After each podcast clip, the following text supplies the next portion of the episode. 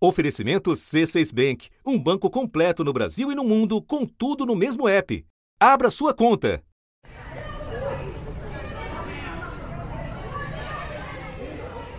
Retomado há tempos em países como os Estados Unidos e o vizinho Uruguai, o ensino totalmente presencial só agora vai voltando a ser realidade no Brasil.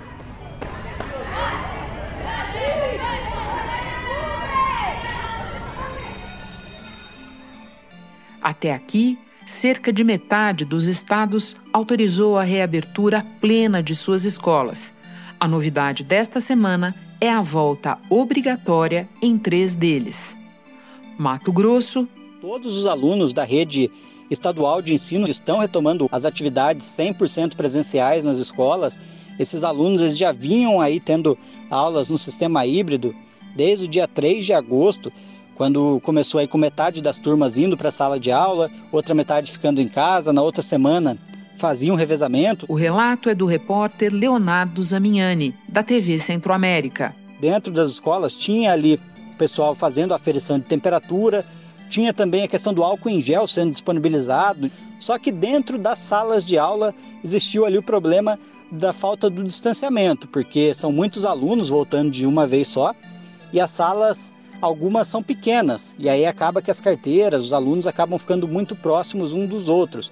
Então essa questão do distanciamento é um pouco mais difícil com 100% das turmas em sala de aula. Bahia, maior estado do Nordeste. Aqui em Salvador, esse retorno das aulas nesse modelo 100% presencial, como antigamente, aconteceu de forma ainda tímida. Essa segunda-feira estava com cara de feriado por aqui. Isso porque é dia do comerciário e aí os patrões e empregados fizeram um acordo.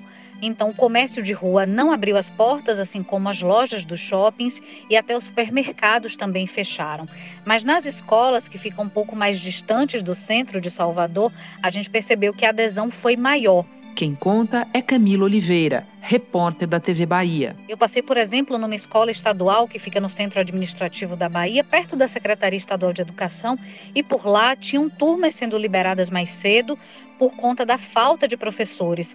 Os alunos do nono ano, por exemplo, disseram que estão sem professores para as disciplinas de matemática, de ciências e tecnologias, também de educação física.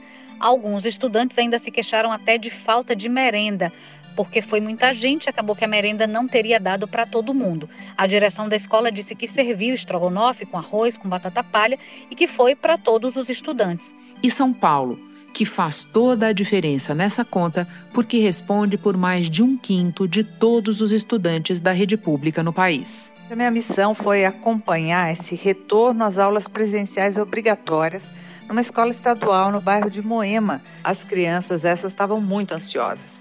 Algumas delas sequer tinham retornado ao ensino presencial, estavam mesmo fazendo o ensino remoto porque os pais não queriam que elas voltassem por insegurança. Como você ouve na narração da repórter da Globo, Zelda Mello, a volta tem emoções e desafios. Para uma coisa é certa, né? Todos passaram a ter uma apreciação maior, um carinho muito maior pelos profissionais da educação, depois que tiveram que disciplinar os seus filhos por horas, ah, na hora do estudo remoto, participar mais das tarefas de casa, porque nem todo mundo consegue acompanhar o ensino remoto, é difícil manter as crianças concentradas, sem falar que exige maior participação dos pais e muitos trabalham, né? não tem nem muito tempo para fazer isso. As diferenças regionais são muitas. As ausências, porém, estão por toda parte. No decorrer da pandemia, os estudantes da rede pública foram perdendo a motivação evoluindo menos nas aulas e pensando mais na possibilidade de desistir dos estudos. Em um ano, o percentual de alunos nessas condições aumentou de 26% para 40%. Da redação do G1, eu sou Renata Loprete e o assunto hoje são os alunos que ficaram para trás. No momento em que o Brasil vai finalmente retomando o ensino 100% presencial, a busca ativa de crianças e adolescentes se impõe como prioridade para reverter a evasão escolar, herança maldita da pandemia. Neste episódio, eu converso com a pedagoga Júlia Ribeiro, oficial de educação no Brasil do Unicef, o Fundo das Nações Unidas para a Primeira Infância. Os relatos dos repórteres que você acaba de ouvir foram gravados especialmente para o podcast. Terça-feira, 19 de outubro. Julia, eu proponho começar resgatando o quadro pré-pandemia para inclusive nos ajudar a entender melhor o tamanho do buraco que a gente cavou nesse ano e meio. Pode dimensionar o que era a exclusão escolar no país àquela altura e quem era mais afetado? Antes da pandemia, Renato, o Brasil vinha avançando, mesmo que lentamente, no que se refere ao acesso à educação de crianças e adolescentes. O fato é que as desigualdades permaneciam também quando a gente olhava para esse avanço que o país vinha vivenciando. Então, a gente tinha os maiores percentuais de exclusão nas regiões norte e nordeste, nas áreas rurais, e ela afetava de modo muito mais significativo as crianças e adolescentes pretos ou pardos ou indígenas. Ou seja, daqueles que estavam fora da escola, mais de 70% eram meninos ou pretos ou pardos ou indígenas. Um outro recorte importante é, para a gente olhar para a questão da, da, da exclusão escolar é que ela afetava aqueles meninos e meninas que é, é mais pobres. Então, quase 62% deles viviam em famílias de até meio salário mínimo de renda per capita. E se a gente ampliar um pouco para um salário mínimo, a gente vai chegar a 90%. Então, é fundamental que a gente olhe para a questão da exclusão escolar, sobretudo é, é para uma integração das políticas também, porque não vai ser somente a educação quem vai dar conta dessa questão, mas é fundamental que a educação também esteja junto, obviamente. A gente tinha naquele, no ano de 2019, né, 1,1 milhão de crianças e adolescentes entre 4 e 17 anos, que é a faixa escolar é, obrigatória no país. O que que tinha é, naquele momento? A gente tinha um maior quantitativo de crianças e adolescentes entre 4 e 5 e 15 a 17 anos de idade, porque somente mais recentemente nós tivemos políticas públicas que asseguraram o acesso desses meninos e meninas à escola. Bom, daí veio a pandemia e o Unicef identificou o risco de o Brasil regredir duas décadas no quesito acesso à educação. Pode explicar o que aconteceu? É isso mesmo, Renata. Quando a gente vai olhar para os dados da PNAD Covid de novembro de 2000 e 20, que são os dados mais atuais que a gente tem referente a esse, a, a, esse período, a gente consegue identificar que mais de 5 milhões de crianças e adolescentes entre 6 e 17 anos não tiveram acesso à educação no Brasil. Ou seja, ou eles afirmaram que não estavam frequentando as escolas, e aí frequentando, obviamente, que de forma remota, ou mesmo não haviam recebido as atividades escolares é, remotas durante é, esse período. A Sociedade Brasileira de Pediatria defende a volta das aulas normais. Um parecer da entidade afirma que a falta de frequentar o ambiente escolar aumenta o risco de evasão, a prevalência de transtornos mentais entre os estudantes e também provoca efeitos negativos no desenvolvimento, o que pode impactar na capacidade de trabalho no futuro. E é um número bastante preocupante, porque, como você mesma trouxe, a gente representa aí esses mais de 5,1 milhões, representa apresenta a possibilidade da gente retroceder 20 anos no que se refere ao acesso à educação. E observe que os dados da PNAD Covid, ele olhou para a população a partir dos seis anos, ou seja, a gente não tem dados é, relativos à população entre 4 e 5 anos, o que significa que esse número, quando a gente olha para a escolaridade obrigatória, ele certamente é maior do que esses 5 milhões. E quando a gente olha para as faixas etárias mais atingidas, o que, que a pandemia trouxe de novidade? Dentre esses mais de 5 milhões que estavam é, com seu acesso à educação negado, 41% deles, o que vai equivaler a mais ou menos 2 milhões, a gente está falando de crianças entre 6 e 10 anos de idade. Vale alertar que é, essa faixa etária entre 6 e 10 anos era aquela que a gente havia, ao longo dos anos, praticamente universalizado o acesso. Havia crianças nessa faixa etária que estavam fora da escola, mas elas eram em número absoluto muito é, é, absoluto e percentual pequenos. O que, que esse número nos traz é, é, de preocupação é, para o atual momento e que certamente vai ter reflexões num futuro breve, né? É que a gente está falando de crianças que estão num processo de alfabetização, né? Então, e a, a alfabetização ela é essencial para todas as outras demais etapas, para garantir os processos de aprendizagem, para garantir o sentido à escola, um maior vínculo desses meninos e meninas com a escola. Eu nem consegui dormir hoje à noite porque Tava muito ansiosa para encontrar meus amigos, todo mundo junto de novo. É muita emoção. É uma volta celebrada e consciente. Tem que passar o gel na entrada, na saída. Quando chegar na porta da escola tem que limpar o pé, né? No tapete higiênico.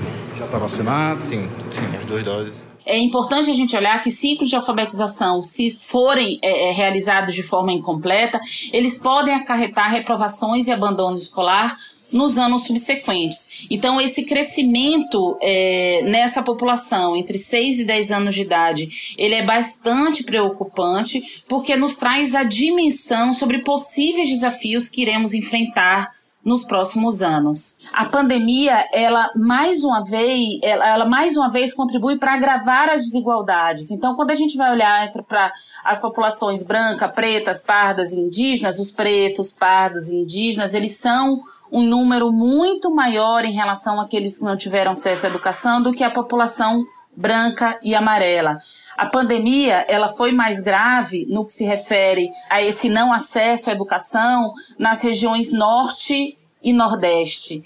Então, é fundamental é, é ter esses dados em mãos para que a gente possa é, elaborar, ter uma resposta é, eficaz e rápida. Amapá, Amazonas, Ceará, Espírito Santo, Maranhão, Mato Grosso do Sul, Pará, Paraná e Santa Catarina. Outros quatro estados já definiram a data de retorno também nesse modelo 100% presencial. Na Bahia e em Mato Grosso, em São Paulo, as aulas presenciais voltam a ser obrigatórias para 100% dos alunos. No Piauí, a previsão é que isso aconteça de forma escalonada até o dia 1 de novembro. Já em Roraima, as aulas presenciais foram retomadas apenas para o último ano do ensino médio e para o ensino de jovens e adultos, o EJA. Em Alagoas, o retorno aconteceu para alunos do quinto ao nono ano do ensino fundamental e também no terceiro ano do ensino médio. Em 10 estados e no Distrito Federal, as escolas seguem com aulas em formato híbrido parte online, parte presencial. São eles Acre, Distrito Federal, Goiás, Minas Gerais, Paraíba, Pernambuco, Rio de Janeiro, Rio Grande do Norte, Rio Grande do Sul, Sergipe e Tocantins. Júlia, ainda uma pergunta sobre essa questão das faixas etárias. Já foram desenvolvidas hipóteses para explicar por que, durante a pandemia, aconteceu essa inversão e a faixa que antes tinha o acesso mais universalizado à educação passou a ser a mais excluída? Quando a gente vai olhar para os dados pré-pandemia, e aí lembra aqui que eu falei que 62% dos que estavam fora da escola, ainda antes de pandemia, da pandemia, viviam em famílias com renda per capita de até meio salário mínimo, ampliando, dava 90%. É, ampliando para um salário mínimo, a gente chegava a 90% é, desses meninos e meninas. E aí, o, o que que os dados também é, eles apontam, né? Uma dificuldade de acesso à internet, dificuldade de equipamento para uh, para que as atividades remotas pudessem ser desenvolvidas. Então a gente teve muitos estudantes que tinham que compartilhar um celular com toda a família, com o pai ou a mãe que precisava trabalhar e eventualmente também sair para trabalhar. Então que o, o, o momento de atividade ele era muito restrito. Quatro irmãos e um celular. Todo dia tem disputa para acompanhar as aulas online. Sobra para a mãe muita confusão. Que é minha, é minha vez de pegar o celular. Eu tenho que ficar é, mudando os horários. Esse novo jeito de estudar em tempos de pandemia ainda é uma exceção para as famílias que não podem pagar pela internet. Pesquisas é, desenvolvidas pela Undime, que é a União Nacional dos Dirigentes Municipais de Educação, apontou que a maior parte das redes elas tinham, elas estavam desenvolvendo atividades é, impressas, eles entregavam as atividades impressas e davam as orientações pelo, pelo WhatsApp. Então a gente tem aí toda uma dificuldade de acessar essas famílias, de orientar de forma adequada, de efetivamente chegar para que elas possam efetivamente ter é, ou ter mantido esse vínculo com a educação durante esse período da pandemia. O melhor indicador para voltarmos às atividades escolares, independente do distanciamento, são as taxas de transmissão, com grande parte dos adultos com duas doses com os professores, com os adolescentes, com os trabalhadores da educação todos vacinados, a volta nesse instante é muito mais segura. A taxa R está no nível mais baixo desde o início da medição pelo Imperial College de Londres, 0,6. Por falar na dificuldade de chegar às famílias, vamos para o momento de agora. É um processo, a gente sabe, acidentado. O Brasil é um país grande, não se conta com o Ministério da Educação para algo mais proativo, mas a gente tem algo como metade das unidades da federação, mais ou menos, em que as redes já voltaram, estão voltando. Enfim, a gente sabe, repito, que é um processo acidentado, mas o saldo até aqui é mais ou menos esse. O que, que precisa ser feito nesse momento para chegar a essas crianças que ficaram para trás? A quem não voltou no momento em que a instituição disse a escola está aberta, é para voltar? É, é, fundamental, Renata, que as redes elas trabalhem de forma engajada para identificar esses meninos e meninas que ou perderam o vínculo com a educação durante o período de eh, educação remota, ou mesmo que essa educação ainda esteja acontecendo de forma híbrida aí nas diferentes redes, ou mesmo ir atrás de cada um desses meninos, meninas e obviamente que das suas famílias para poder identificar quais os motivos pelos quais eles não regressaram. Lembra que são mais de 5,1 milhões de meninos e meninas que tiver, não tiveram acesso à educação de acordo com a PNAD Covid de novembro de 2020. Não identificar ou, ou, não ir atrás desses meninos e meninas pode nos representar esse risco de retroceder 20 anos no que se refere ao acesso à educação. Então, é fundamental que as redes se organizem para que efetivamente vão atrás, acionem é, toda a rede de proteção que está presente no território, articulando as diferentes políticas públicas que podem dar conta do, é, dos diferentes motivos, podem ter respostas específicas para dar dar conta dos diferentes motivos para que esses meninos e meninas estejam na escola. Na semana passada, o governo de São Paulo, o governo estadual, tinha determinado a volta obrigatória de todos os alunos às aulas presenciais. Mas hoje, só um quarto das escolas públicas estaduais teve condição de receber 100% dos estudantes é que menos de 25% delas têm estrutura para garantir o distanciamento mínimo de um metro exigido pelas regras de combate à Covid. Nas escolas onde o retorno presencial não é possível por falta de espaço para acomodar os alunos, as aulas seguem em esquema de rodízio até o dia 3 de novembro, quando esse distanciamento entre os alunos deixará de ser exigido. Para escolas municipais, vale a orientação dos conselhos de educação as cidades que não tiverem os conselhos, vale a determinação do Estado. A capital volta com 100% só na segunda-feira que vem e sem presença obrigatória. Que é efetivamente fundamental ir atrás de cada menino e cada menina. O momento é esse, a gente não pode deixar passar esse, esse momento. Ou seja, esse conceito da busca ativa que esteve tão próximo de nós nos últimos meses por causa da vacinação, nós precisamos incorporar para a educação, para trazer de volta os nossos alunos. Entendido, Julia. Agora, antes da pandemia, o principal motivo apontado nas pesquisas para não estar na escola, principalmente entre os mais velhos, era falta de interesse, e vou colocar bem entre aspas isso. Pensando no perfil dos mais excluídos que você trouxe para nós, crianças e adolescentes pretos, pardos, indígenas e de famílias pobres, o que é que esse dado revela sobre o que as escolas têm oferecido ou deixado de oferecer para esses estudantes? Esse dado ele é bastante surpreendente, na verdade, né? Mas ele pode, ele, ele nos convoca sobretudo a uma reflexão muito efetiva sobre o ambiente escolar, né? Então, primeiro, eu acho que é importante a gente é, é, pensar e refletir e dentro da busca ativa escolar, essa estratégia que eu mencionei há pouco, a, o desinteresse também aparece como uma questão muito importante. Pelo menos 30 mil alunos, é, são muitos, hein? Deixaram as escolas nas redes estadual e municipal de São Paulo no ano passado. Além da pandemia e da dificuldade de acesso à educação, a necessidade de trabalhar estão entre as causas de evasão escolar.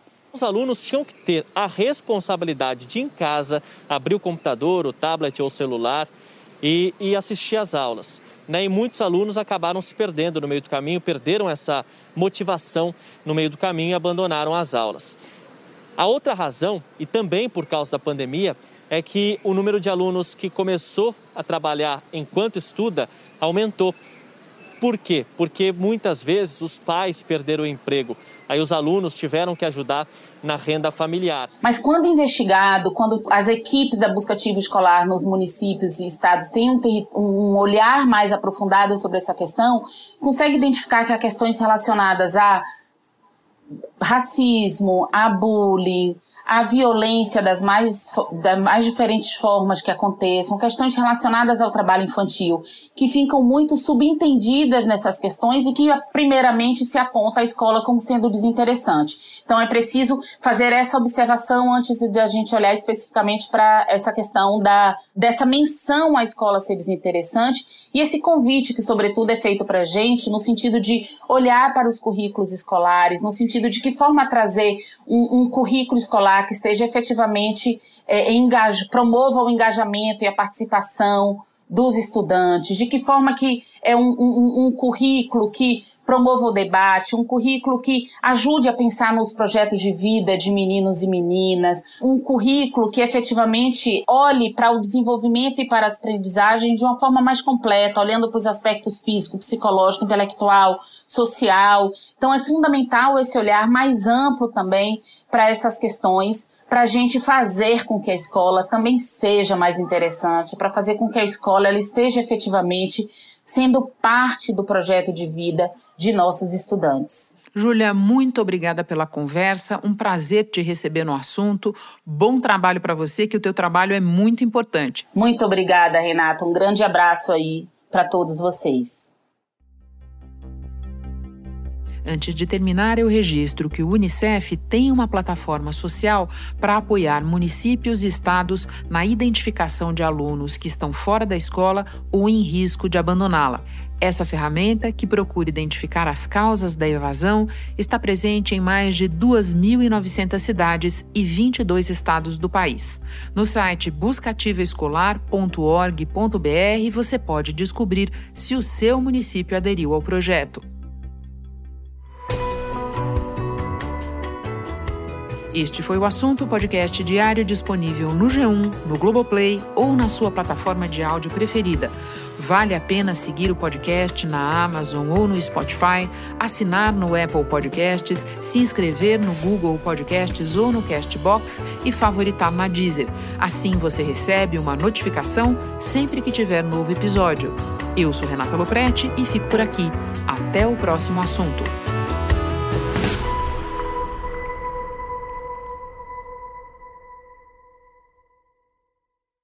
Você no topo da experiência financeira que um banco pode oferecer. Escolha um banco completo no Brasil e em qualquer lugar do mundo. Abra sua conta no C6 Bank.